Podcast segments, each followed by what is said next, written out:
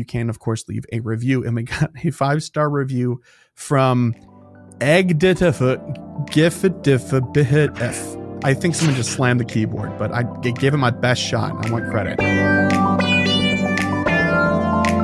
You're tuned into the GoCast podcast, your one stop shop for updates, news, tips, and community in the world of Pokemon Go. Thank you for listening.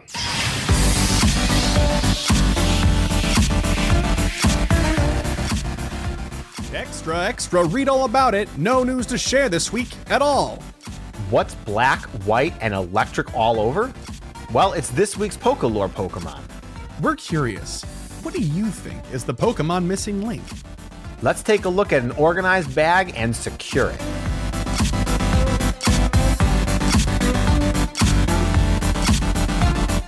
Hello and welcome to the GoCast podcast, episode 210. It's October 4th, yet another Tuesday evening. We're back at it again. Yes, after we just recorded not a few days ago, we are back in the saddle. But who is we? I'm your host, Chris, and as always, I'm joined by my co-host, Kyle. Hiya. Hey, Kyle, how you doing, man? I'm okay. I'm uh, in in minor pain from having dental work done, but That's I will right. recover. That's right. Yeah, dude. Uh, just uh that's like one of those sorts of discomfort that you can really everybody can feel it, you know? You're just like, ooh, yeah. No. Nobody No, wants to you. feel it.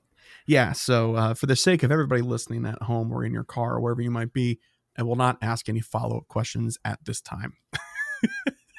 but thanks for being here. I hope your mouth is still able to say some critical things. I, I think we'll be fine. Okay. I think that'll be the last part to go.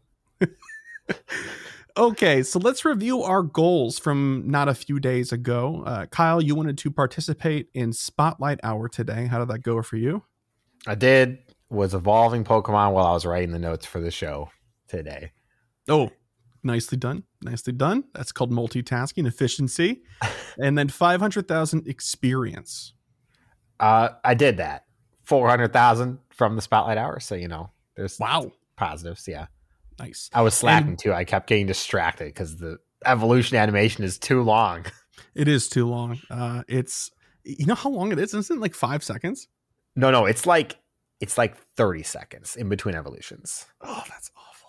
And that's counting like backing out and then going to a new Pokemon and hitting the button again. But still, it's The full sequence. you get like two evolutions a minute if you're on top of it. Jeez, that's wild. I, that's one of the reasons why I don't like doing it. uh, one complete daily adventure incense. I did. It was not very fruitful. No, you didn't get three or four uh, Galarian birds. Nope. And I Okay. didn't catch any of them. Well, that's a shame. That's a real shame. All right, Mr. Kyle, three for three for you. Good job. Uh, for me, I wanted to get one shiny, and I thought it was going to be a, a no go, but I did uh, plus a Seedot today. So Yahoo, I'm on Oh the board. God. One complete daily adventure incense I did do as well, but the 500,000, uh, sorry, 500,000 experience, not Stardust. I, I was like at 390. I did not quite make it. So two out of three for me. Bummer city, but that's okay. I'm, I'm ready to rise up, rise from the ashes of this three day uh, setback and crush it next week. Just you watch, Kyle. All right. Sounds good. And before we get started for real, a big shout out to our patron community. Thank you so much for your support of this show. More about Patreon and patronage at the end of the show. So, why don't we just go ahead and dive right into the news? Yo, what up? It's the news. Yeah, just kidding. There's no news this week. I'm sorry. I, I had to do the stinger and everything. It just it needs to happen. This doesn't feel like an episode without the news section, it's really just non-negotiable, you know? PokéLore, sure. Gear up once in a while, sure. But news? I mean, this not, is you know this is probably you could count on maybe both hands the amount of times we haven't had a news section on the show in 210 episodes. that's right. That's right. I, I I think the only thing that we could potentially talk about is that, and this hasn't been confirmed yet. There are some rumors about what the boxes are going to be when the event begins tomorrow, and they don't look good. It's just We're just going to move on and say they're not good. if the, if they stay those way, they're not Now- good. Here's what I'm going to say. Some of them are better, but none of them are good. Yep. hmm but I think that's pretty much it for news. To be super honest with you, there's nothing real, really else going on. You could call out a Niantic blog post from like the general Niantic blog, not just Pokemon Go. They put out a post basically saying that because of pricing tiers in the App Store, we're going to see some Mhm. prices increase in game. Now, what's not clear is that this if this is going to affect the way that they were already changing the economy, so to speak, to reflect in these boxes. This could work to our benefit or further to our detriment. It is not clear at this time. I don't know what the detail is, but I, I would have assumed from what I'd read that it was talking about the pricing structure of buying Pokecoins with money. Is that the case? That's that would be my understanding, which is why it would matter whatever policies the App Store is putting into place. Right, that would be true. In, and then even more so, it would be kind of on Niantic to maybe adjust the value in their boxes to make that feel less bad. Yeah, we'll see. That see the value in the boxes is pure Niantic. That's that's Niantic deciding how much they're valuing these items at, whatever Right. those value may be. But the change to the pricing of coins in this instance is on the app stores, specifically Apple. But I read someone shared something along this discussion that there's some kind of contract where they have to adjust for the Android store at the same time. Oh, really? To keep like what a fair market between the two? Because it's yeah, so technically nothing is different from Google's agreements for the Google Play Store, but because Apple has a different agreement, Niantic has to respect it on all marketplaces or something like that. Okay, that would make quite a bit of sense. So yeah, I suppose, like we said uh, just before this, that we're going to kind of have to see how it really all shakes out.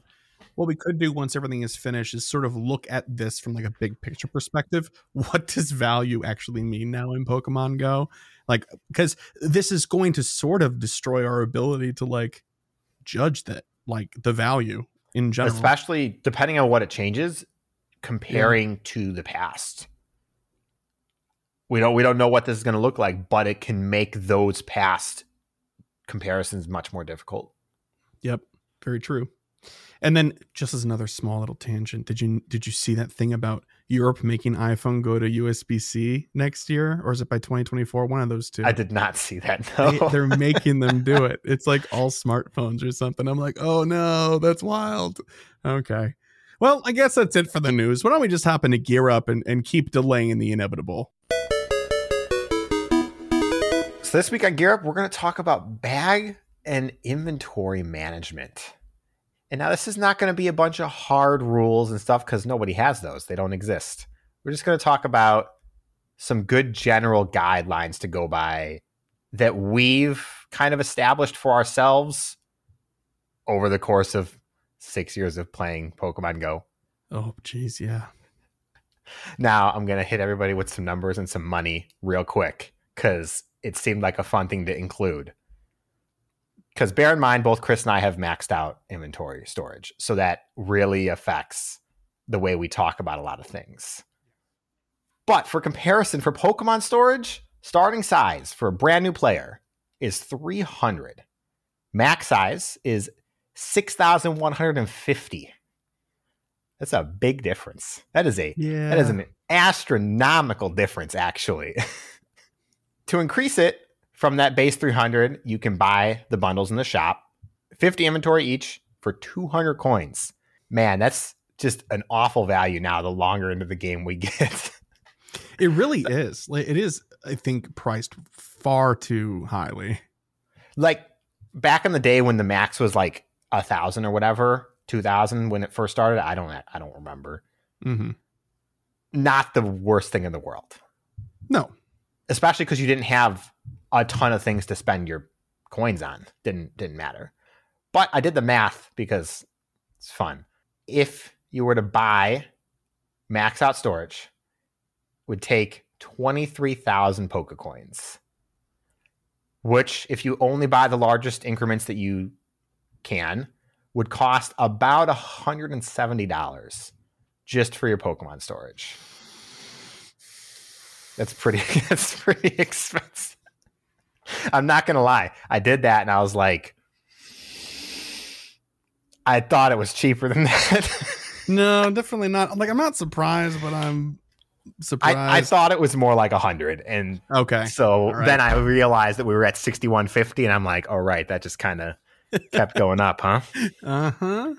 For comparison, it would take 468 days of free Pokecoins every day to max out your Pokemon storage. That's a long time.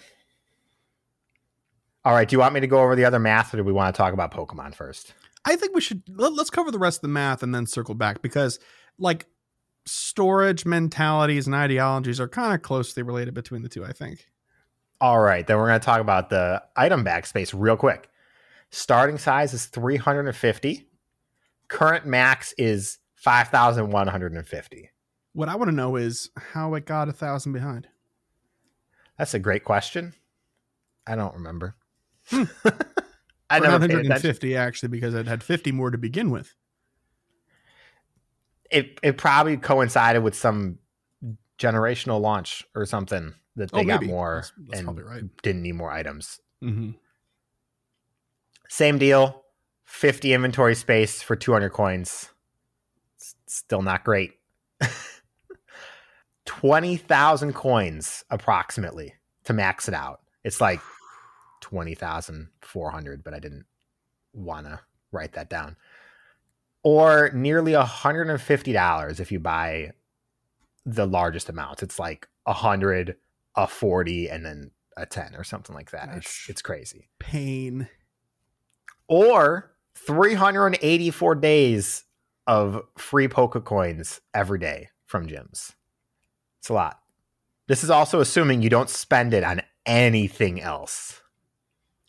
It would be very difficult to play Pokemon Go for an entire year and only spend your coins on storage for your items. Not right now. It's not. Personally, oh yeah, maybe not right now, but, but personally, I would But- be hard pressed. yeah, it, it it would be. It's very impressive. That said, if you've been playing for a long time, it's more understandable because there's less things to spend your money on as time goes on. Yeah. Yeah. All right, we got the numbers out of the way. Going to talk about Pokemon storage. First off, Chris, we talked about this I think 2 weeks ago. What's your Pokemon storage situation look like right now? Oh, not great. I mean, after I I failed to clear it out substantially, I'm I'm back to 60 50 out of 61 50. Oh no. I just catch stuff. I haven't cleaned it in a while. Oh, there's that Seedot. Hey, buddy. Oh, Transfer it's Not it's not doing well. I, he- no, Transfer it. no, that's too bad. Oh, there's a Shiftry outside. I wonder if he's 60 50. Okay. All right. 6,050. That's right. All right. Chris should probably add a, a new goal at the end of the show, even though we've already written them. Yes. I'm currently at 40 29 out Ooh, of nice. 6150. I've not caught very many Pokemon this week. I've transferred anything I've caught. But kind of just some management mentalities that are around for Pokemon storage because everyone's like, I need more storage. I need more storage. Chris needs more storage. I need more storage Why do you need more storage? because I'm bad at managing my inventory. How many Pokemon are in Go right now? Ballpark. At like 600 probably. Yeah, we're we're probably like like 650 ish range, somewhere Yeah, like that. maybe. Yeah. Which means you have enough inventory for 10 times all of the Pokemon in Go right now. That's right. Yes. And that's still not enough. No, it'll never be enough, Kyle. That's the secret. It'll never be enough. All right. Well, I think it's just putting in perspective why you can make stuff work. But there are some stuff that makes it a lot harder. A lot of people like to keep a living dex. For those who don't know the terminology, living dex what means to have one of every single Pokemon in your storage at the time. All all the way from one to what whatever we're currently on, barring the gaps. Yeah, and so what that actually means is like a Charmander, a Charmeleon, and a Charizard, like one of each evolution as well, and then Mhm. that can expand to forms. You know, lots of different. Yeah, you know, some people want one of every hat Pikachu. I've got one of every hat Pikachu in my inventory, including any Pichus I hatched from that time. It's Mhm. a killer. it is. It's like a, a block of fifty in your inventory. Yeah, I hate it. Every time I'm like, I'm gonna clear out this spot. I go through and I'm like, oh, it's just Pikachu and pass Uh-huh. and pass. It's like Uh-huh. two full swipes on the screen. I'm gonna check how many Pikachu I have in my inventory. Keep keep going. Oh going. no! Don't make me do this. Hang on. Hit the plus sign. Include your Raichu Oh, you want me to? Okay. and the Pichu. Yes. Holy 143. What? Yeah, I've got a lot going on over here. I've got a lot going on over here, man. Let me. Oh, here, hang on a sec. Hang on a sec. Um. Oh, it's a lot. There's a lot of Raichu. I thought I was going to actually be bad here before you said that. 13 Raichu. I have 67 Pikachu family. Oh, that's not too bad. I it's But still I- a lot. I try to keep at least three of each form, though. That's a lot. Well, it's the minimum I could argue to like I would trade one away and then I'd be okay, you know. Okay, so there's there's one thing that keeps that can keep an inventory clogged up, and there's nothing you can do about it. That's kind of your mentality for playing. That's why a lot of people play. They want to have the living dex, Right. and then some people want a shiny dex too. Those are the crazy ones. A shiny of every Pokemon. It's it's a worthy goal though. Mm-hmm. Just don't keep a shiny living dex. That's absurdity. Is uh Chris can attest. It is absurdity, but it's satisfying when you get a community day and you're like, that's three of them. you know? Yahoo. Now here's the one I want to talk about that's taking up everyone's storage. Duplicate Pokemon. Why do we have 142 Pikachu? We answered that question. That's an easy one. There's actually a reason, unfortunately. The real question is why do you have 45 Whismur in your inventory right now? You're like, oh, I caught them three seasons ago and I forgot to scroll all the way down to Gen 3 to transfer them. I've got six Whismur in my inventory right now. Okay, okay, good. I just picked a common spawn. Okay, I only have I only have three and one of them shiny, so it's Okay, okay. I've got a shiny, a shadow, and four regulars, but two were very recent. One was starred from my original living dex, and one is a level one. And so what gets you to keep the duplicates? That's kind of just what you want to think when you're scrolling through and you did an entire event. Say you've caught a hundred Marini that are still in your inventory. What are you keeping? Are you keeping ones that have fun CPs? Maybe something like it's a 666 or anything like that? Mm-hmm. Are you looking for your best PvP IVs, which for Marini is actually 01515, I believe. So Oh, well, that's no surprise there. Okay. Or are you looking for hundos? You know, everyone wants a hundo. I don't know how many. How many do you have, Chris? You're in like 60s or something like that. No, I have more than that. 100, 110. I, I feel like. okay, let's we get carried away, man. Okay, all right. It's 119. One. Okay, see, I was I was right. Okay, I got there. It's uh 119. Yeah. So, uh, doing okay. So the discussion we had two weeks ago when I was making goals about tags makes this much more manageable if you do it after like every event. Go through, tag the stuff you actually think is important, and transfer them. You don't need them. Unless you have regular play partners in which you want to do massive trade sessions, that's your own decision. I'm not going to tell someone not to do that. It's a very good idea, Yeah. but I will never consistently do it. Let me give a couple of examples of categories that currently, like, I'm doing subconsciously or consciously uh, that I'm accruing Pokemon. Now, this this is beyond just general laziness of clearing out my box. What I've been collecting recently has been uh, distance hatches for trading with my sister for distance badge. That's pretty common. But I've been keeping every Scyther, every Rufflet, and every Galarian Meowth that I can get my hands on so that I can try to get people to mirror trade with me because I want Luckies or Hundos of them very badly. And so, like, that's kind of a, uh, you know, like, Wait, an example of things that Galarian might pop up. Huh? Why Galarian Meowth? I want a Hundo so that I can name him Copper. Okay. Yeah, because that's what I want to do. A shiny Galarian, or just regular Galarian. I I would like it to be shiny, but I'll settle for a regular one. Okay. See, those are worthy goals for taking up inventory space. Mhm. What's not worthy goals? Having 18 Tyranitar when you don't need that many. Unless you have reason to trade them to other people. But it, you, you probably don't. You're just holding on to those because you're reluctant to transfer them. Right. Another example of when you might have 16 Tyranitar is that they were all leveled up because you were short manning back in the day when Tyranitar was top tier.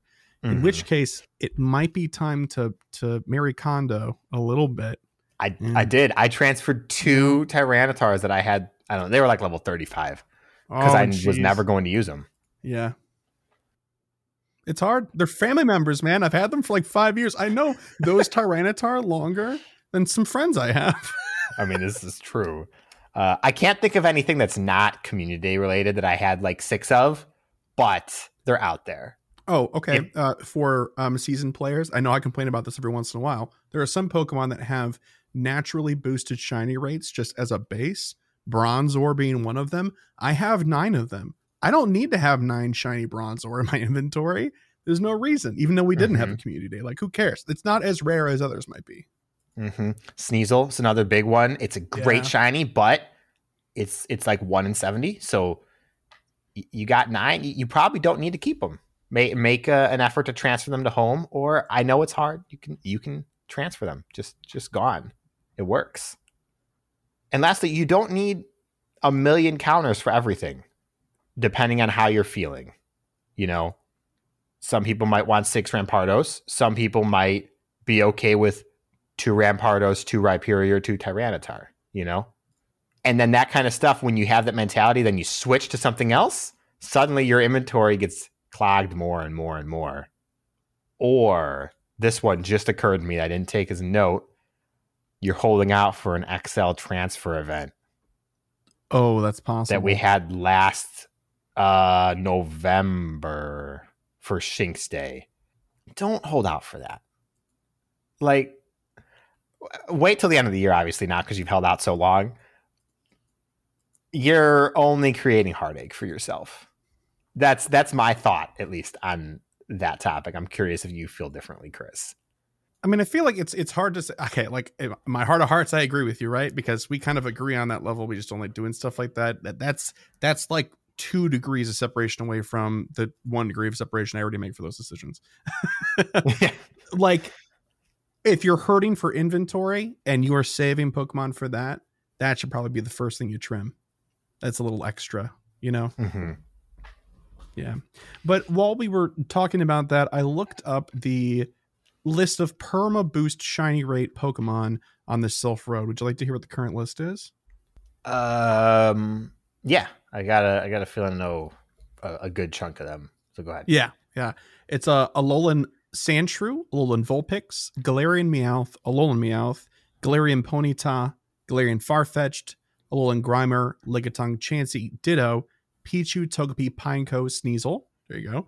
Skarmory, Tyrogue, which I was not aware of, Galarian Zigzagoon, uh, Nincada, Spinda, Feebas, Absol, Bronzor, Mime Jr., Happiny, Riolu, Volibee, Espurr, and Rockruff. So according to Sylph Road, they say uh, with reasonable certainty on much of these, one in 64. Yeah, I mean the the Tyrogue makes sense. All babies have boosted shiny because you can only hatch them. Yeah, but you know, Tyrogue was introduced so much later than the other ones, so I wasn't entirely sure. Yeah, but it's it's just a general rule that they've mostly followed because you get so many less checks. Right, right. So yeah, it's interesting. There are resources out there if you're curious about this sort of stuff. But again, none of this is like confirmed from Niantic. So while they do say with 100% certainty that might be the case, but you can never say anything is verified 100%. Um, but yeah, anyway.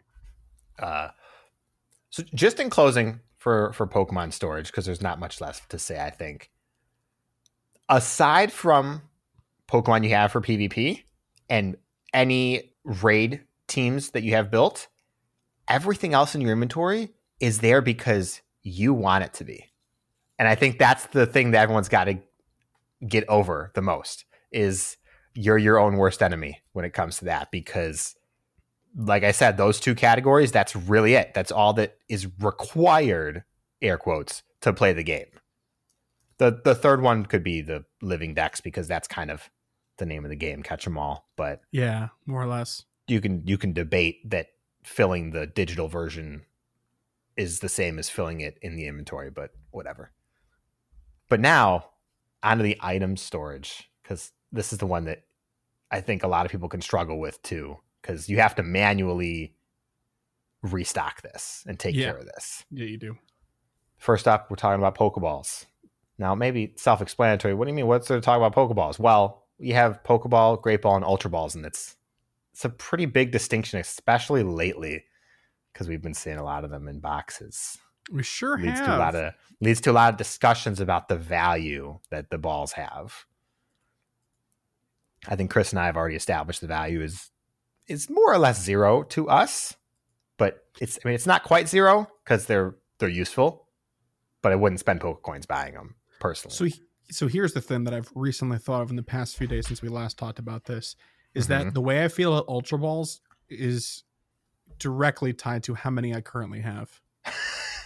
if I have zero, 50 is very valuable to me, you know, because wow, that's a lot of throws. But if I have 300, I'm not going to spend money on Ultra Balls. No way. yeah. Those Ultra Balls will be gone in two seconds. You know what I mean? Mhm. Like, Uh, and then it kind of comes down to how many you try and keep at any time. If you are a Pokeball Plus user, you're going to want a lot more Pokeballs than Great Balls and Ultra Balls for sure.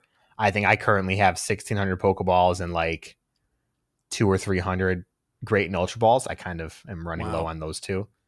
nicely done. Nicely done. But so I don't use the the red balls almost almost at all. It's only for the plus to use. And Yeah. that really weighs in on my inventory management. When I have low space and I need to make space, I'm throwing out great balls. Like if I haven't already done that's like third or fourth tier on the list as we get there. But it's it's an important distinction because red and yellow have large value and blue have the lowest value, I think. It's yeah, you can make weird. an argument for that based on like what the most efficient play style is, right? Especially if you're using a, uh accessory like a Mhm. like a plus or a ball plus. And of course, if you're not using an accessory, the value of red balls drops astronomically. You Oh, yeah. want as little as possible if you have enough blue and yellow. Right. And thank goodness for the most recent quality of life update where it remembers the last ball that you use. Oh, it's the greatest thing ever. it, I it love really is. I finally the other day realized that I wasn't tapping on the balls to change to great balls automatically anymore. It. Nice. It takes a lot of muscle memory for the last two community days not Yeah. to do that every catch. Uh-huh. Yeah, I'm getting there though. A- anything else to say about managing Pokeballs and stuff? I think I, I think I covered that mostly. You, you pretty much did cover it. I, I would say that the only thing that I have to say that might be different is that I've come around to the fact that I think I value Pokeballs the most out of every item in the game. Like any of the balls, I try to keep as many of each. I understand making a judgment call on great balls, right? If you have if you have fifty red balls, five hundred blue, and five hundred ultra, and you have no space left, get rid of the great balls and get more red balls, especially if an auto catcher, right? But if I can get rid of something else, like raspberries first, I'm gonna do Mhm. that every Mhm. time. Mm, That's a great conversation we'll have in just a second, though. I, I love that. Uh, next up, we have healing items. That would be the the four potions and the two revives. You don't need all of them. Don't be confused. Right. if you are, I believe, level thirty is when you get max revives and max potions. Right? It might be believe so. thirty-five. It's been a long time. Or it could be hyper potions and max revives, and then you get max potions later. Who knows? Yeah. Once you have max revives and max potions, you don't need all the kinds of healing items. Keep your hyper potions or keep your max potions, whichever you have more of. That's fine. But you don't need 200 hyper potions and 150 max potions. I stockpile hyper potions by accident a lot of the times because I'm like, I'm just gonna use these max potions, but they're like, oh, I've got only 25 of them left. I better keep these hyper potions. I have like, I had 650 hyper potions. Oh my God. I was like, what are we doing over here, Christopher? What are we doing? now, the value proposition here does change based on how you play the game as well. Right. If you have ready access to gyms, you have a lot more healing items regularly, so you can throw them out more. And if you don't have as many gyms in your area, you're not going to have as many that you can willingly throw away. Right. And the same for if you raid. If you raid, you will drown in hyper potions. Even if you short man the raids, you'll get more potions back than you spend reviving and healing people, unless you're using very squishy counters every time. Right. And of course, you don't need both revives and max revives. Keep whichever you have more of. I regularly am throwing out like 100 revives or like 50 max revives, whichever one I'm just not going to use. Also, always make sure to just revive your Pokemon before you throw everything out. might might save yourself 20 inventory right there just by using them. Or if you're like me and you tend to stockpile too many, maybe wait to do it until after, and then you'll be down to a reasonable level. just you definitely don't need 600 potions. When when I'm throwing stuff out, I keep like 100. And even then that's probably on a, a higher limit than necessary depending on what I'm doing because of the event. Next up is berries. Razz Berry, pinap berries, nanab berries, and then golden razz and silver pinap. Plain and simple, throw out nanab berries. Unless you have gyms you can feed them to. If you do, Right. if you are a gym feeder, the nab berries are great. And and that's kind of all there is to say. yeah, you know, No. I feel like when you when you're starting out, pineapples have a lot more value than later on in the game. Oh yes. Uh, you know, and I regularly trim each of these down to 100 or 50, except for golden and silver. Mm-hmm. Mm-hmm. Yep. I keep too many pinap berries at all times, and I never use them like consistently. But I keep them because I'm like, I need these. I probably have 200 plus pinap berries at any time, Okay. Okay. and it's it's a bad habit. That's the one habit that I have in my inventory management that I'm like, you don't actually need those, and I'm like, but I actually do. They're good value. It's just too much effort to use them for Right. me. exactly. Also, in case you don't know, press the minus button when you're discarding something and you'll throw away the whole stack. It's great for berries. It sure is. You've got 344 and you want to get rid of, or you want to get it down to, to you know, 100, it's 244. That's it. Yep.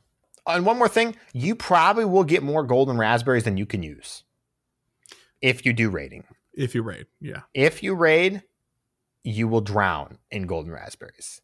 So it's okay to throw out your razz berries. I think I have well. over 300 right now. Like, Yeah, I got 250. And I'm like, that's too many. I should probably throw them out, but uh, they're I'm just going to throw out the 350 razz berries I have instead. Right. And silver pinap berries are just high value because you get so few of them. They're not that great because half the time you'd rather just use a razz berry and guarantee the catch. They're good for when you get shiny legendaries and you want to squeeze out that one extra candy. Yep.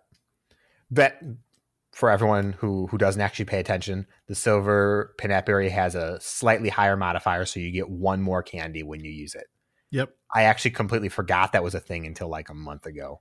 It's also a slightly increased catch chance. It's supposed to be like kind of like a pineapple razz berry combo. Yeah. Not as good as a it's not as good as a golden raz, but I think it's as good as a razz berry. I think it's as good so. as a regular think one. If it's not, it's it's very very similar. All right, we're going to move on to the next item. TMs. How many do you keep on you? Or rather, how many do you have? I have a hundred. Well, I, I like to keep a hundred of each. I'm pretty sure I have more than that now because I haven't cleaned it out in a while. And um, I keep a hundred of each regular one, and then I keep as many elites as I have. Yeah, those don't those don't there's not enough of them for that to matter. Nope. I am also of a similar opinion. I was until very recently of the opinion that 100 is too many and not needed. And then I was cleaning out my inventory and had to fix a charge move on somebody and it took me 25. Yeah. They only have 3 charge moves. I was so done at the end of it. RNG. Let's go. Reshiram, got my eyes on you. so yeah, so that one's an easy. Obviously, you need more if you haven't built everything already. So you're probably going to be sitting on zero of those at all times because you're Yep. going to use them as soon as you get them. But you will, if you stick with the game, reach a point where those are no longer an issue. Yeah, I think I have over 10 of each elite TM. I got five fast and eight charged. Yep. Don't know where I got any of them because I've only ever bought like one of those boxes. I think researches and stuff over the years, special Yeah, they're, they're they've been for some days and stuff like that because I've never Yeah. reached rank twenty to get one for free. This is the season, Kyle. All right, rare candies. How many do you have to buy Chris some time? I have two hundred and ninety-eight. And when I did my inventory cleaning for my goal two weeks ago, I probably used 400 rare candies. Oh, I I currently only have nine, Kyle. what? Yeah, I've got nine. I think I recently dumped a bunch in somebody to make a PvP Pokemon. Wow. And I can guarantee you it was not worth it. I just did it. Yeah, I uh I built a couple of things for raids that I had been meaning to fill out some teams like a like a Reshiram. I didn't do enough Kartana, so I used rare candy to power up one to be raid worthy. Yeah. That kind of stuff. Yeah, so I have 298. That's probably that's kind of where I actually like to be because if I need to, I can max out whatever Pokemon I choose to at the time. But if you're worried about inventory space, rare candies are actually a pretty good one to dump because you don't have to throw them out. Mm-hmm. You just convert them into candy of the Pokemon of your choosing and just save your inventory space. You don't even have to spend your Stardust at the time. When in doubt, store them in your Mewtwo. Yeah, that's a, if you don't already have six level 40 Mewtwo, it's a safe bet. There's a, a handful of other Pokemon that are good, reliable ones. Uh, if you have Sky Attack Moltres, that's a very good one to do, for example. Can't think of any other top of my head. Oh, but- I, one thing that we should Oh. say though is that if you're going to use rare candy, make sure you use it on a legendary Pokemon because if you look at the walking distances, they're different for each one. I know this is Mhm. very basic, but just to make sure everybody's on the same page. Some Pokemon it takes like one kilometer to walk. Other Pokemon takes 20 kilometers to walk. Those are legendary Pokemon for one candy. So use that rare candy on those because it's literally 20 times more value on a legendary Pokemon. Yeah. Not me walking a Spiritomb like 650 kilometers for candy Look, because I didn't want to use rare candy for the was an challenge. exercise in dedication. It was about, it was the point of maxing out the ghost, okay? I only use rare candy on the Giratina. and now we got a big catch all here because you don't really think about a lot of these, but other premium items. Everything in your inventory takes up space. Everything, including the camera, if you didn't know. You can't get rid of that. That's just minus one inventory tax right there. Jeez. Nine. Also, your infinite incubator, that takes up space too. wow. Uh, other other incubators also do. So The Noive. So, just a quick list raid passes, lucky eggs, star pieces, incense, lures, rocket radars, mostly if you bought any of them, poffins, and incubators. Pretty much the only thing that doesn't take up space is if you have like a ticket to an event in your inventory. Now, Chris, do you have any thoughts about keeping stockpiles of any of these except for maybe raid passes? They, You know- they- these these kind of just happen, don't they? Well, kind of. It's difficult to say because back in the day, we used to have conversations about like when you should stockpile things when they have the most value, but we're in the middle of this weird situation where the bundles don't give us that opportunity anymore. So if we just wanted to play it straight, there really is no reason. Because quite honestly, like, okay, I struggle with Pokemon storage, but I've I have not struggled with item storage for the past like four months ish. Uh, like right now, I'm sitting at 3250 out of 5150, and this is I don't I haven't broken 4500 in a long time. I just keep using the things that I I need to use. I mean, yeah, being at zero rare candies and how many Pokeballs do you have again? oh, not uh, many 78. Yeah, the, that's a that's a big deal. Yeah, but you know what I didn't do was actually throw out any of those hyper potions. I still have 675. Oh my god, my heart. Okay. But yeah, what I guess to just sort of like round out my thoughts on it and then pass it back to you is that honestly, yeah, besides raid passes, when we were amassing a lot because the bundles were the way to go and we couldn't use them fast enough, The rest of the stuff- passes. unless you bought a stack on purpose, you're probably using them as you go. hmm That's a that's actually a, a fun conversation be, for me at least. The only thing I buy intentionally of this list is lucky eggs because they're never in boxes or they're never in the boxes that I buy. I'll Right. buy eight lucky eggs at a time and I'll use them consistently. And the only advice for any of these for in terms of management that I can have is make sure to use them when you play. If you're going to go out and play, it's okay to use an incense. Lucky eggs and star pieces generally require more planning if you want value. But incense, lures, incubators, and to some extent poffins, just if you're going to go out and play, they're probably worth using. And you'll find yourself going through them if you start remembering that they're going to add value to your regular play every time you do it, anyways. Right. On that note, I still have 56 premium battle passes. So That's a problem. Uh, you just start using them in GBL, over my dead body, especially right now with Master League. I would rather cry. Okay. Well, Also, gifts, I think, take up inventory space. I'm sure just, they do. Just a heads up. I'm gonna, I'm gonna check right now. Hang on. Hang on. No, they do not. Okay, gifts don't take up inventory space. Good to know. Science. can you can you recreate that? I could, All right. but I, I'd rather send these 18 gifts than get rid of another one now. Wow, you heard it here first, folks. He'd rather send those 18 gifts over the next week. okay. Well, thank you very much, Kyle. That was an interesting extended gear up uh, section. We haven't had a long conversation about some of these basics and, like, you know, organization is something that we struggle with every once in a while, but I feel like it's kind of a thing we all struggle with. So Yeah. it's not bad to kind of recenter on it. But let's move on to PokéLore.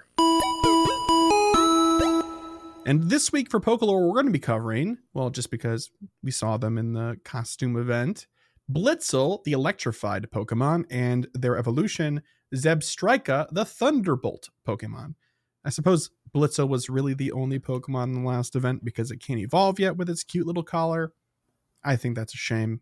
I have a friend who's super casual, got a shiny Blitzle from the event, ah, and they're, nice. they came to me and they're like, "I can't evolve it," No, and I'm like, "No, I'm you sorry." really can't. Nope. Mm-mm. And that's a shame. and they're like, "Why not?" And I'm like, "Well, some costume Pokemon you can't evolve," and they're like, "But what about Croagunk?" And Gunk? And I'm like, "Yeah, sorry, wasn't funny yeah, enough to sorry." happen.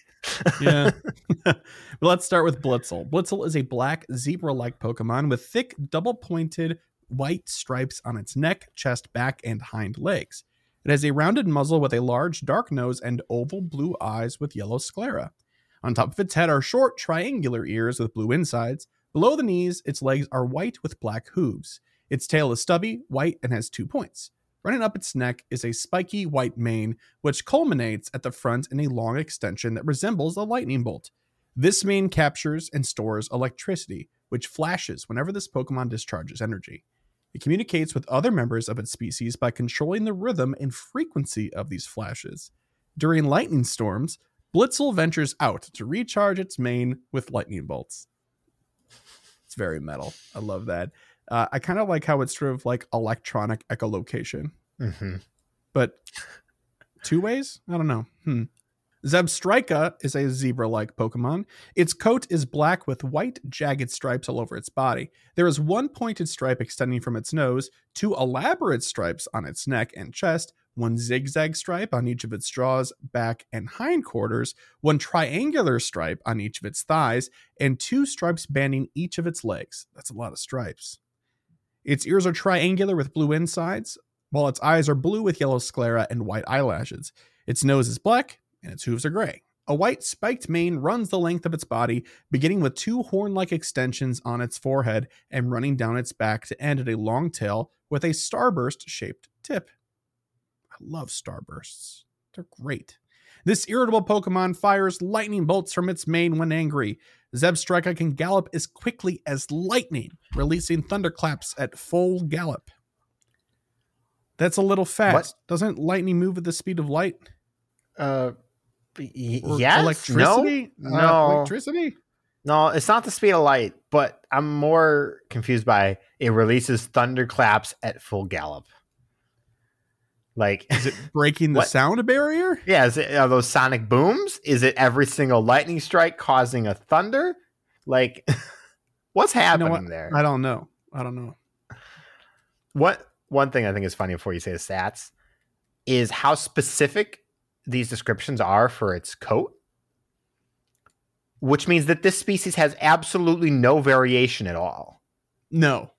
Like, it's crazy that a Pokemon that is striped with patterns has no variation at all. Yeah, so, you know, I wonder if if they do, were picking their battles, right? like, oh, we did Spinda, boy, wasn't that fun? Let's not do it for every Pokemon we can think about it for, right? I understand. is what I'm trying to say. Um, but anyway, for Zebstrika for stats, max CP at 40 is 2428 and at 50, 27, 45. Nothing to write home about. 181 stamina, 136 defense, that's rather low, and 211 attack. While it does break 200, is not really notable all that much. It's just kind of a middling Pokemon, to be very honest with you. Yeah. Best moveset Spark with Discharge and Wild Charge. But you might be thinking, there's also Flame Burst in that moveset. Wouldn't you want the coverage? No, not really. It's rated a lot lower than the other the other moves. So, yep, yep. If you're looking, all right. If you're like, I love taking my Manectric into raids, but I'd love something that's a little worse. Zebstrika is a good choice. So I went and looked up Zebstrika's DPS and rating in that mentality as an electric type. It's like 30th or something like that, behind a ton of other duplicate Pokemon. Oh, geez, great, love it is slightly, slightly better than Jolteon. slightly better than Jolteon. Yeah. Oh my gosh. And only if you count DPS. If you count TDO and DPS, Jolteon is actually much better. Oh, get out of here. Really? Yeah. I thought Jolteon didn't have a lot of bulk. Zebstrika doesn't have much at all. Oh, that's true. 136 defense. Anyway, I think we're belaboring the point that Zebstrika is not spectacular, but it is a cool Pokemon. I like it. And I like the shiny. It could be a little bit more interesting, but it's not bad. Yeah, it's it's okay. Green stripes. It's an okay shiny. We love it. All right. And that's the end of PokéLore, which means, Mr. Kyle, it's Poke Poll time. So last week's Poke Poll was in honor of Fashion Week now past. What is the one avatar item you'd love to see added in Pokemon Go? First response is from Camo McG. It said Leon's cape. That was such a big miss for the GBL pose of Leon when you receive his shirt and pose for hitting legend that season. Uh, it's so true. 100% The cape agreed. is so obnoxious. It's great. I think they chose not to because it would open up the floodgates, but also probably because it's so iconic that maybe the Pokemon company was like, no. No, there's no way. I I refuse. I think it's because Niantic didn't want to animate a cape All right, you know, because we got we got like Team Magma and Team Aqua clothing, and that's very iconic. We got Team Rocket clothing, like that is the clothes of that game. Yeah, know, but that's like a team. This is like one individual, and it's it's not a hat; it's a special item. yeah, but like they could sell Leon's cape. True, true. Next one's from Lane the Main. They said, somehow incorporate the cartridges from the original games. I also thought Crystal being translucent was so neat, so incorporating them somehow in an outfit. Maybe a shirt with the colors and can shine slash sparkle. I'd be for the cartridges somehow. I don't know. I don't know how you do something so rectangular, but I mean, it Like could even just be graphics on a tee or on a backpack or something. Like yeah. they did some cool stuff when we did like the red and green experience for Kanto Tour, right? Wasn't that the deal?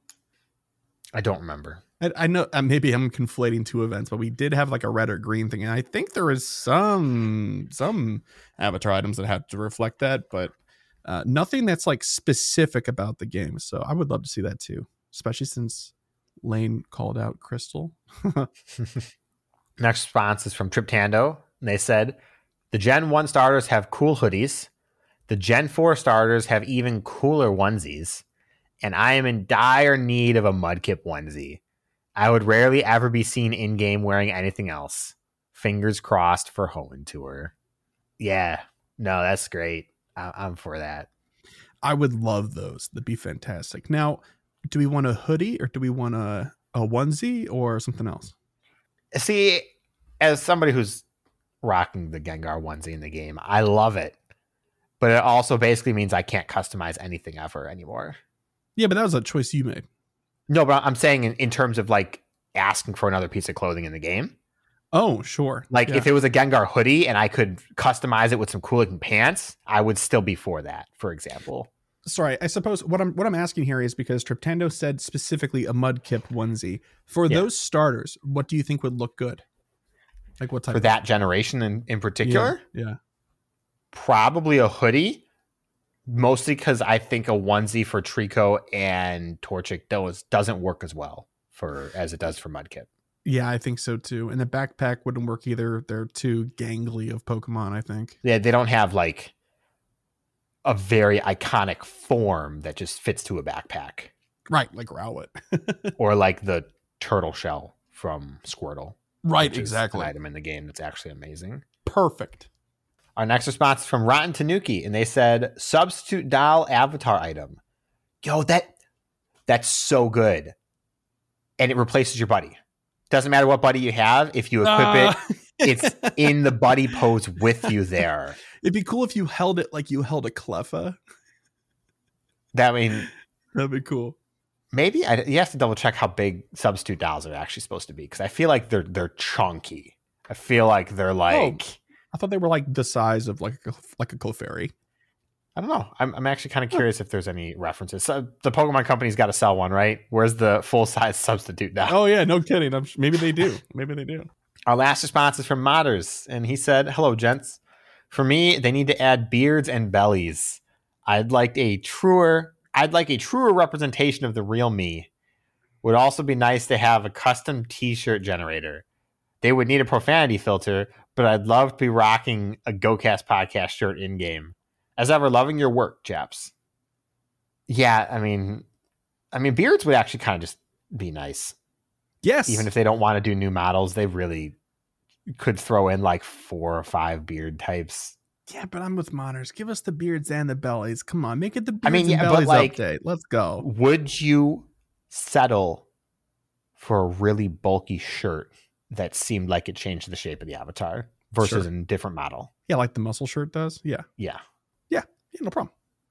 Okay. Then I, I, I, I could actually see that happening at some point. So Maybe. I would love more models for the avatars. It would be amazing.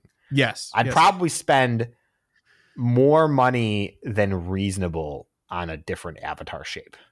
So Yeah, I think I would too. I need somebody that's not nearly as athletic and gangly as my character. I, I'm And- just not that. I mean, I'm my character is a fair facsimile of me, but it's still I don't know. There there could be something else. yeah. So But also, it's worth noting that Moners uh, did notate the GC with a little lightning bolt PC for GoCast Podcast, which is reminiscent of his design we had uh, that he made for uh, one of our shirts. It's still in our store. I think it's from the 2020 tour or 2021.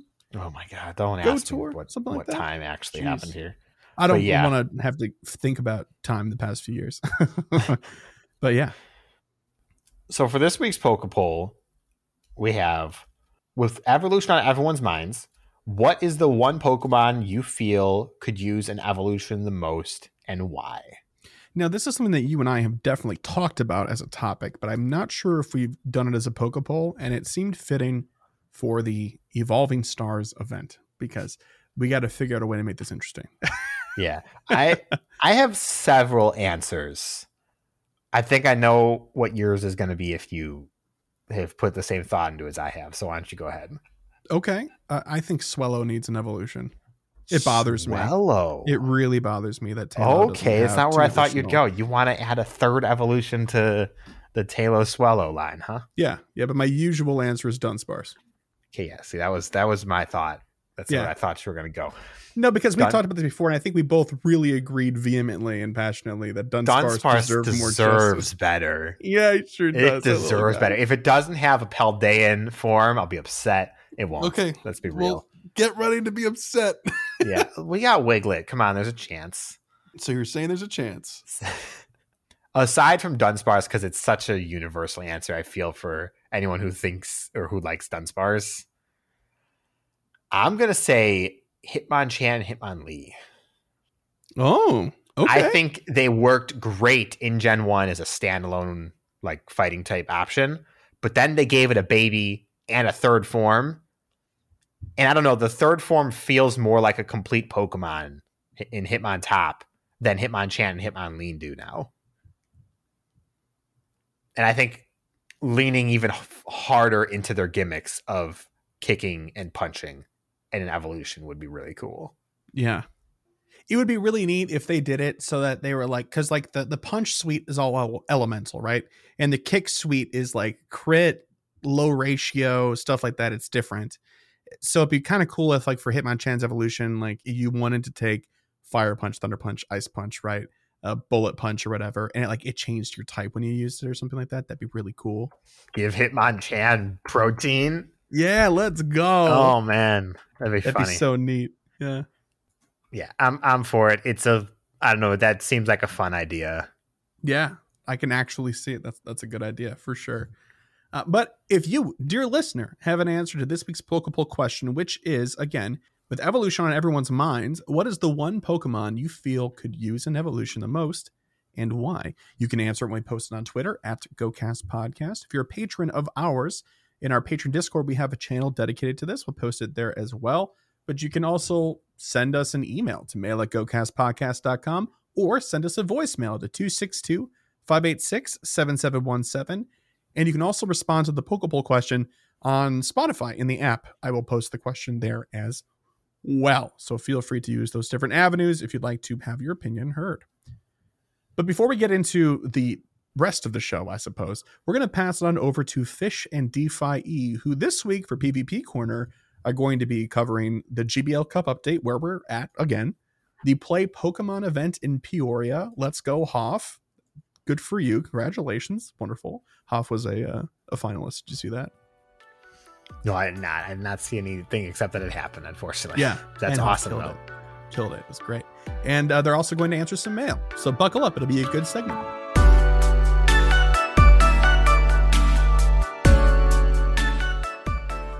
Hi, I'm FishonaHeater, And I'm DPhiE 250. And this is PvP Corner, the PvP segment that has lasted longer than most of Fish's jobs. DPhiE, what is going on in PvP right now?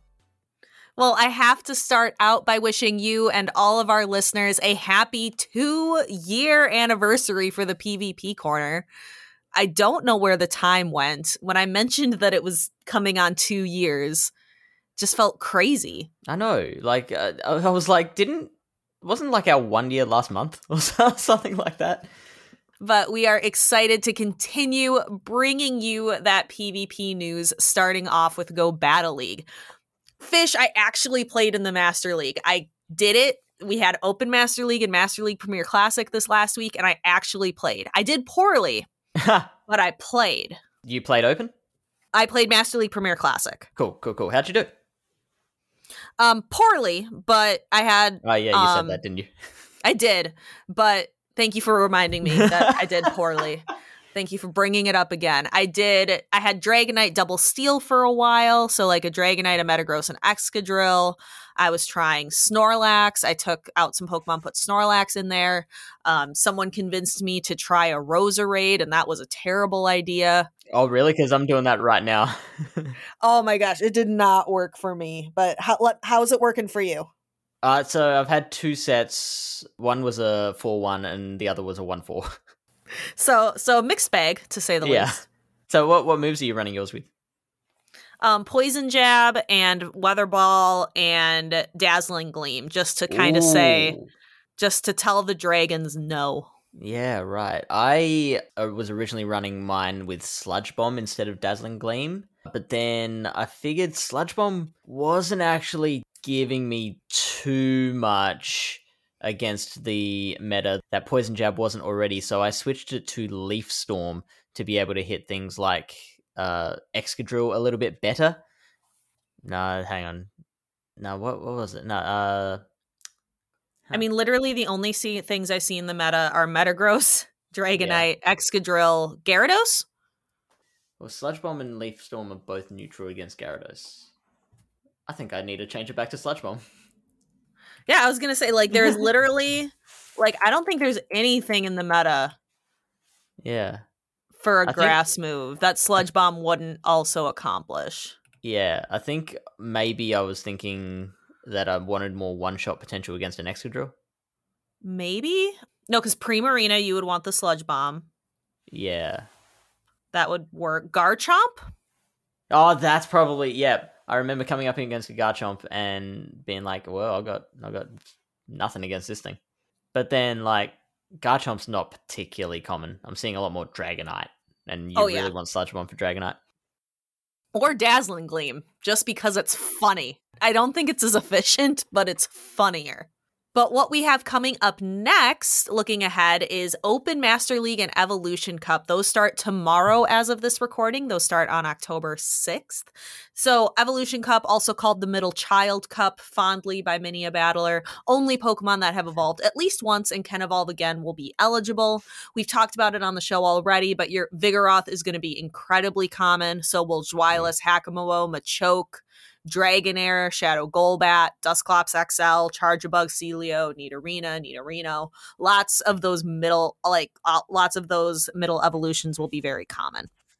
Yeah, I am seeing Vigoroth and Shadow Golbat as being like the Walrein Trevenant of the Evolution Cup. It's going to be just this this powerful combination, which really nothing can can take on both of them. There is, however, one thing that I am really interested in making work in my battles initially, and that is a Alolan Graveler, which obviously with that electric rock typing will absolutely slaughter a Golbat, but it also actually beats Vigoroth in the one shields if you can successfully bait with a rock blast and then kind of close it out with a stone edge later. Interesting. I wouldn't have been able to guess that. Yeah. Next up, we have the Open Leagues Open Great, Open Ultra, and Open Master League that is happening for one week between the 13th and 20th of October. And after that, from the 20th to the 27th, we have Open Great League and Halloween Cup, which this will be what the fourth iteration of Halloween Cup. We've got Poison, Bug, Ghost, Dark, and Fairy type Pokemon all at the Great League level. I am looking forward to it. The Halloween Cup is always really, really good and fun. It's usually a pretty diverse meta. So I'm interested to see how it all pans out this year. Doing our quick self check in, we had an announcement that stated as four groups of battlers compete in epic battles over the next two weeks in round robin tournaments, the results will remain hidden. But don't fret, we'll share these top tier battles for all to watch in four Twitch streams between Friday, October 14th and Monday, October 16th and they shared the dates with us. So I can go ahead and read those off. For group one, that is going to be on Friday, October 14th at 9 p.m. UTC on PvP Steve's YouTube channel, youtube.com slash PvP Steve. Group two is going to be on Saturday, October 15th. The time is TBD, but that's going to be on Team Rocket PvP on their Twitch. Group three is going to be hosted on Sunday, October 16th by My PvP Academia on their Twitch channel. And Group 4 Fish, that's you. You are hosting It's me. on Pallet Town PvP on Monday, October 17th at 1 a.m. UTC. Yeah, I am so thrilled to be a part of this. Uh, well, not not me necessarily, just the community, the channel. Uh, this is a, a big step for them. Uh, that will be just to translate for all the American listeners. That's 9 p.m. Eastern time on Sunday, October 16th. So yeah, join us then. Join us for this momentous occasion. I am excited for you and your community. That'll be really cool. Moving on from our self check in, we also have some results to talk about with p- the Play Pokemon Championship Series. Peoria happened, and I was so excited to watch the stream. I watched it from home, watched the whole thing, and Hot Pocket came out victorious. It was really cool to see someone from the former seniors division go ahead and beat all of the adults at Peoria. So that was really cool to see. And then my good friend Enhoff took second place. So both Hot Pocket and Enhoff have punched their ticket to the World Championships in uh, Yokohama, Japan this August. Um, I'm always impressed whenever I see Hot Pocket's name because, like, like you mentioned, like he he's a kid. He's he's like this teenage dude who has been in the Silph scene for practically ever. He's probably almost as long as as you and I, DPhiE, and he's just always ranking higher than ever. Like he, he makes it to the the highest levels every season, and it, the dude's like twelve. Uh, he's I think he's a little older than twelve, but Hot Pocket. I know, is- just in my mind, he's always twelve. that's fair. It's like you have there's people you know and they just stay the same age in your mind forever. Uh, but no, Hot Yeah. Pocket's great. Hot Pocket's family is great. We are all very excited for Pocket and excited for Enhoff. I'm excited to root them both on at Worlds in Japan. Taking a look at some of the usage stats, Go Stadium does a great job of compiling these after each event. Uh, looking at Peoria, a lot of the usage, um, so the Pokemon that were on the most teams, uh, Galarian Stunfisk was on 73% of all the teams. It was on 88% of the top cut. So you take a look at the top eight, um, it was on just about every team. That tells Yeah. you something. That's probably in response to all the flyers that burst out of the scene uh, at like the previous regionals. Yep. Um, the next up is Medicham. It was on six of the top eight teams. Then Swampert was on four of them. Um, Altaria was on five of those top teams. There is like nothing out there that can beat Altaria. It is an incredible flyer. Uh, we had four Trevenant and four Lickitung in the top cut. We also had three Alolan Ninetales, two Skarmory, and then a bunch of Pokemon that were one-time usage. So we had Azumarill, Noctowl, Obstagoon, Umbreon, and Diggersby all in the top cut. So fairly condensed. Again, lots of G-Fisk, lots of Medicham. And DPhiE, you were you were telling me earlier about how much you loved the team that Enhoff brought to her battles. I do love the team Enhoff brought to her battles. She brought an Altaria and Lickitung and a Galarian Stunfisk, but the meta picks ended there. Then she brought a Tapu Fini. Her and I both love Tapu Fini. Mhm. Then she brought a Cofagrigus, another off meta pick, but was a really good core breaker. And then brought Primeape. Primeape only came to one battle and it won the battle it was in. So it had a 100% win rate. So that was very cool. Uh, Enhoff and Hot Pocket played 15 times on Oh. day two because they were in the winners finals. In the grand finals, they had a bracket reset. So Hoff was in the winners bracket, Pocket in the losers bracket, and then Pocket had to beat Hoff in a best of five and then beat her again in a best of five uh, to take the regional champion. So it was really good. yeah, that's I know people who haven't done that many battles ever. It was really good. So she had to, yeah, 15 battles against Pocket. These two were incredibly evenly matched. All of the battles, every single battle felt like it was a 1 HP, one fast Mhm. move difference, win or loss. It was really exciting. Next up, we have on October 14th to 16th the Salt Lake City regionals, and after that, 22nd and 23rd of October is Lily, France. Are you ready for our mailbag? Yeah, let's do it. So we put out the call last week for some mail correspondence to celebrate the two year anniversary, and we got a bunch of emails in. The first one is from Corrupt Crowley, who says, Hello, DPhiE and Fish on a Heater. So I jumped headfirst into PvP when I found out the legendary Pokemon could be a reward. I'm not the greatest with going out to raids, I feel you there, so I liked this as a replacement. I've been doing the PvP grind for my third full season now and noticed a change in the rank 20 plus rewards. I've been lucky to get positive records here and there to help the legendary Pokemon of the week, but as of this season, my legendary encounter rank is non existent. Before, I would get like two or three encounters on a full day run. Then last year, about one per full run out. But now, I'm sitting with a 32 positive placed record with zero encounters and climbing. I wanted to ask if either of you have noticed this change or if I'm just having the worst luck. Do more serious PvPers take note of the encounters? I mean, I like PvPing, but if there's nothing worth striving for, for a casual like me, then I'm not sure if I should keep trying to improve. Sorry for the long email. Corrupt Crowley. Yeah, I haven't had a single legendary encounter.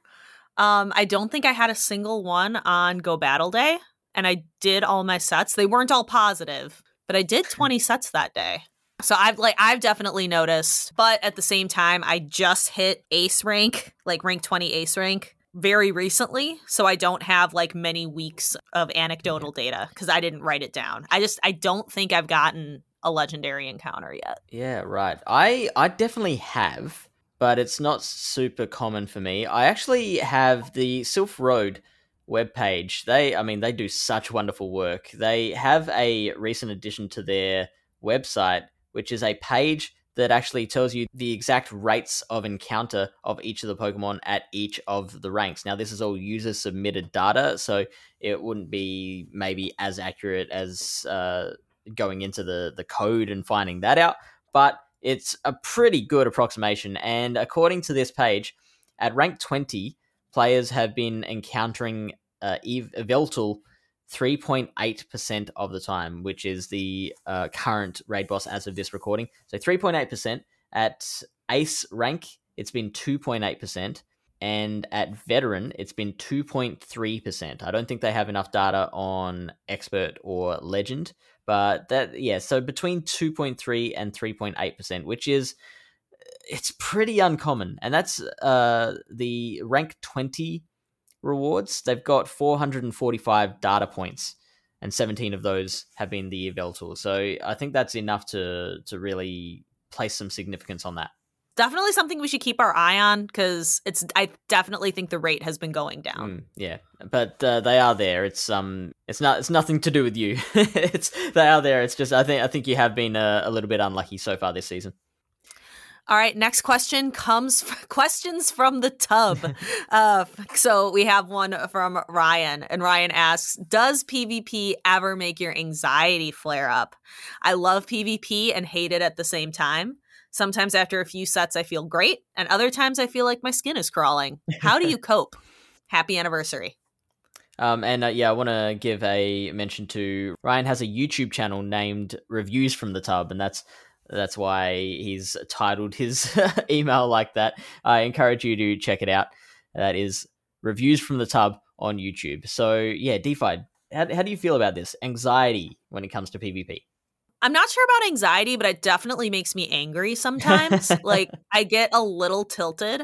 Generally not when I'm streaming. When I'm streaming and when I'm talking to people, that usually keeps my my tiltometer on low. However, when I'm by myself and just sitting in my bedroom doing my sets, it it sometimes it's not fun fish. Mm-hmm. Sometimes you just hit a losing streak and it's not a lot of fun anymore. Yeah. And you have to put the I cope by honestly just putting the game down, going and doing something else. Anything else and then coming back to it later. Yeah, I I agree. Anxiety probably isn't the most accurate term for what for for the negative feelings that I sometimes have. For me, it's more. I think DPhiE's mentioned it before. The the term imposter syndrome. That that's something that that I have to deal with a fair bit because I put myself out there as an educator. I like make content. I spend a lot of my time, a lot of my life around this game, and it's so easy to compare yourself to others. So I know, like, I, I'm currently a veteran in GBL, and I know there are a lot of people listening to this that would be impressed by that. And yet, I still find myself comparing myself to all the people that I associate with, my contemporaries who are already at expert and legend, and, and feeling a little inadequate. So, anxiety, no, but inadequacies, yeah, that is something I do have to deal with uh, mentally and emotionally and, and try and check myself on every now and then. So, how do you check yourself on that? How do you cope?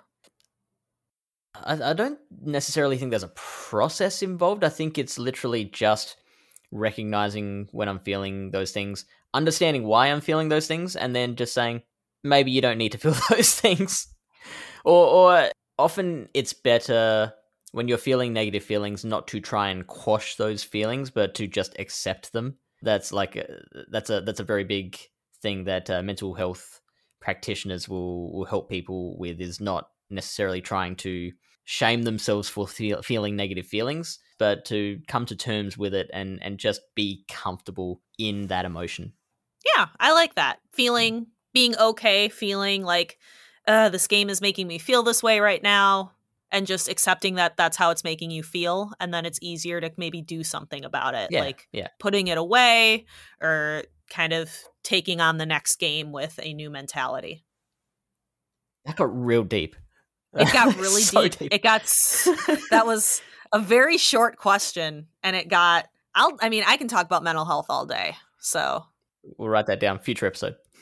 future episode DPhiE talks mental health um but thank you so much for writing in questions from the tub reviews from the tub Next one is from AJ. Someone named AJ who says Fish and DPhiE as the first person in the history of PvP Corner to be a guest not once but twice on PvP Corner. I figured I should write a message of congratulations on making it to two whole years on the podcast. Happy to be able to work with both of you and hope to keep doing so in the future. Question is, when am I going to be booked for the hat trick appearance? I need to set this record out of reach for anyone else. Let me know. Until then, love you both. Here's to many more years. Final boss AJ Andrews. aj you are welcome on anytime with me or anytime that i am gone so i love working with you i love uh talking pvp with you so anytime Mm. and thank you so much for the email Yeah, you're you're always so delightful to work with. Uh, very enjoyable. I mean, as for as for setting that record out of reach, I know Tribird was very popular, so he might come come chasing you down. Um, maybe maybe AJ can set the record for being the most appearances for a Canadian. No, that no. Hang on. keep that in keep it in no wait a minute um, all right, let's move on. All right. Next one is from Roundtable Chatot. Says, Dear DPhiE and Fish, yo! Congrats on making it two whole years with the PvP corner. It's been awesome to get to team building help and take deep dives into specific metas with you two each week. You really do some incredible work on an already incredible show. But no, but for real, it's like a 10 chef's kiss. You've helped elevate our PvP game. We're super proud of you and the work you do. Keep up the great work, the Roundtable Chatot crew. And speaking of keeping up the great work, those guys are so delightful. like it's uh, like I don't think there's any other podcast I listen to that uh, puts such a smile on my face as I'm just walking down the street. Exactly. They are so much fun. They have such great energy. Uh, I got to meet them in Seattle, so that was really fun. Um, even though it was brief because it was after my play day and my feet were, I think, going to fall off at that point, and I was struggling to just stay standing up. Uh, but it was really good. Um, love to do some more collaboration or do something where we meet up again in the future. And the final email is from Triptando, who says, Hi, Efficient DPhiE. Wanted to say big congratulations on the big milestone of two years of PvP Corner. Because of your guys' enthusiasm for Silph and the Show 6 Pick 3 format, I gave that a try myself. Just played my first full year and am satisfied with my progress over the last year. And I'm going to pause there because this is another situation where someone has just gone, yeah, I'm going to give it a go, and oh yeah, I think I'm I'm pretty happy with it. He's he's he's already surpassed us. like he's I know. He's so good. he's so good. He's uh he's an elite. Like he made it to like Mama Climbs. I I've mentioned her on the podcast before. Um, she, he made it to elite in his first full year of Silphing, and I like after one of my streams recently, I raided Tho Technical's channel. You may have all heard of Tho Technical, probably one of probably the biggest content creator going around right now. And he was just hanging out with Triptando on stream as well. So he's kind of uh, hobnobbing with all the the top guys as well in the PvP scene.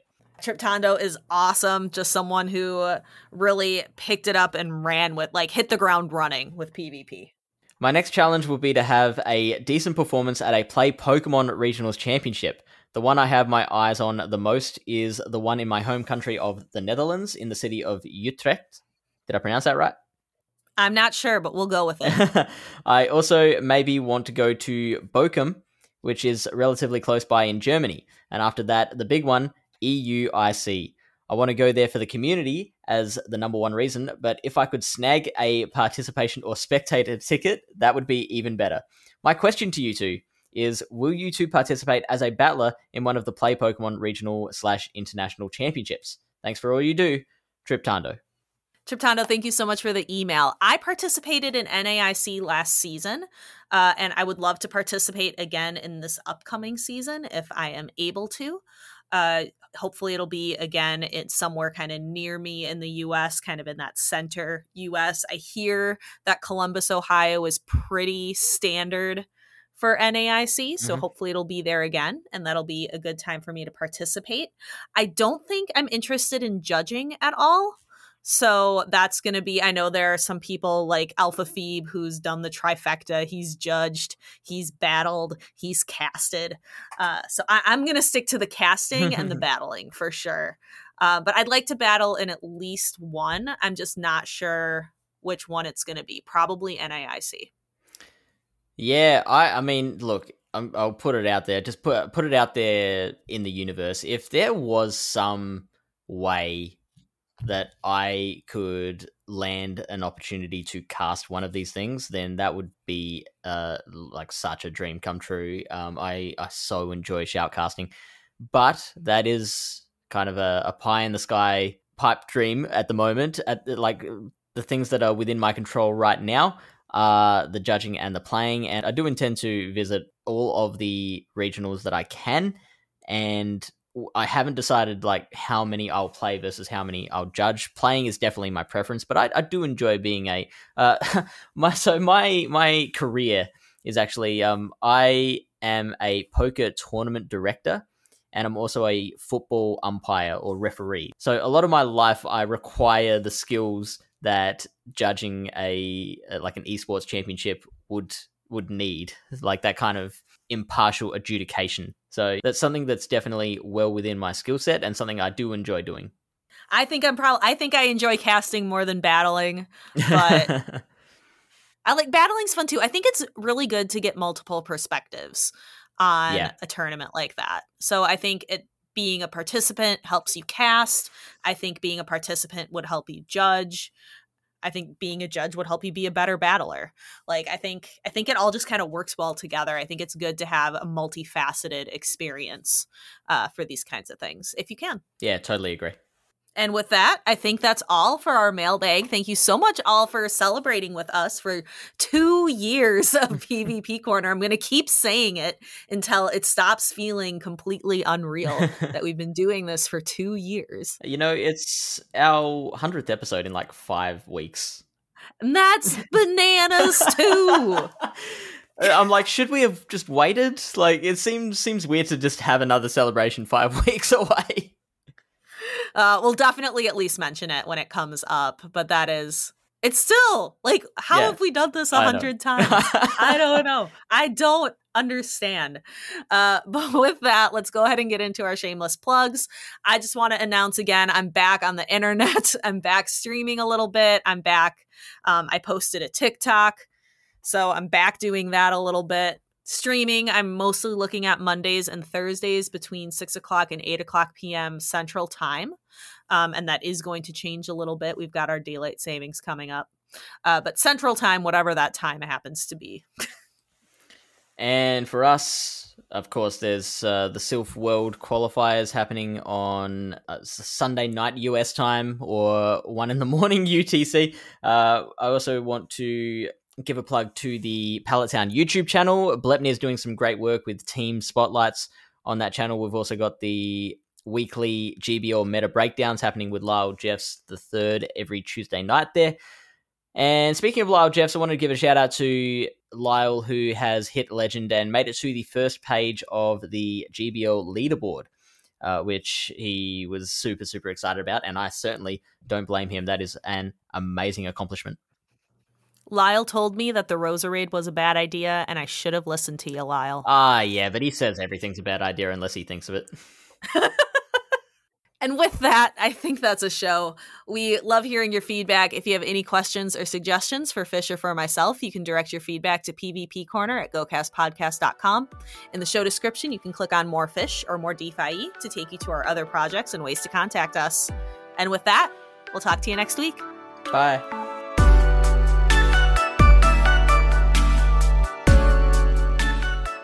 All right, thank you so much, Fish and DPhiE for yet another wonderful PvP corner segment. Kyle, actually, I think I've got a handle on where we're at. We're we're gonna do Poke lore, right? Is that what we do now?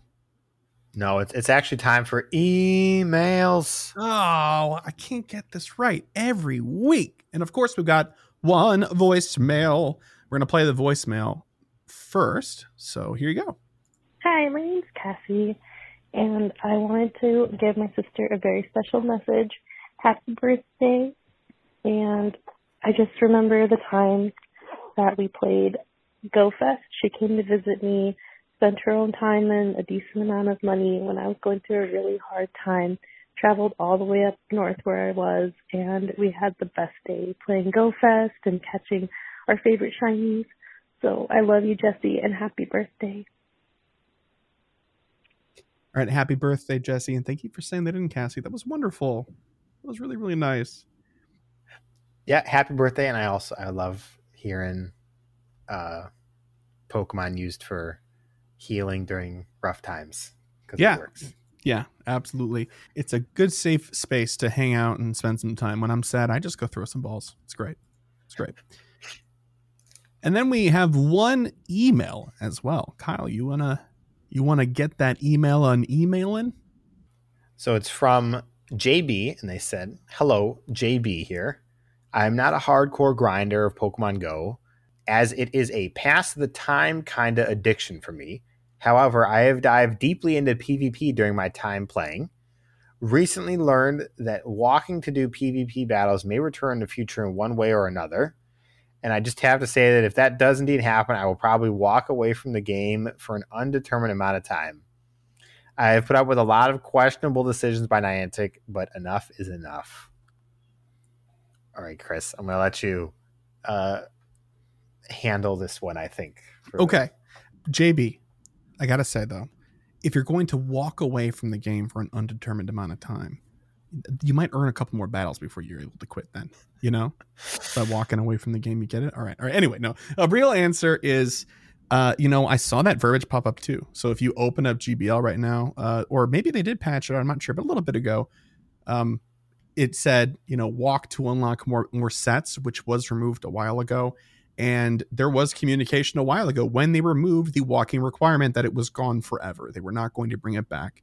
And that's a really good decision on a lot of different levels. Mhm. even even though it kind of flies in the face of their let's make walking into everything in this game right? Literally that is not good for one huge aspect of their game pvp right? Because what it does is after every single set you have to go walk like a kilometer or three or whatever it was to unlock more sets and you couldn't like bank them either you had to do it between sets you could bank like two You got two sets. You got one set that you were currently on, and then the next set.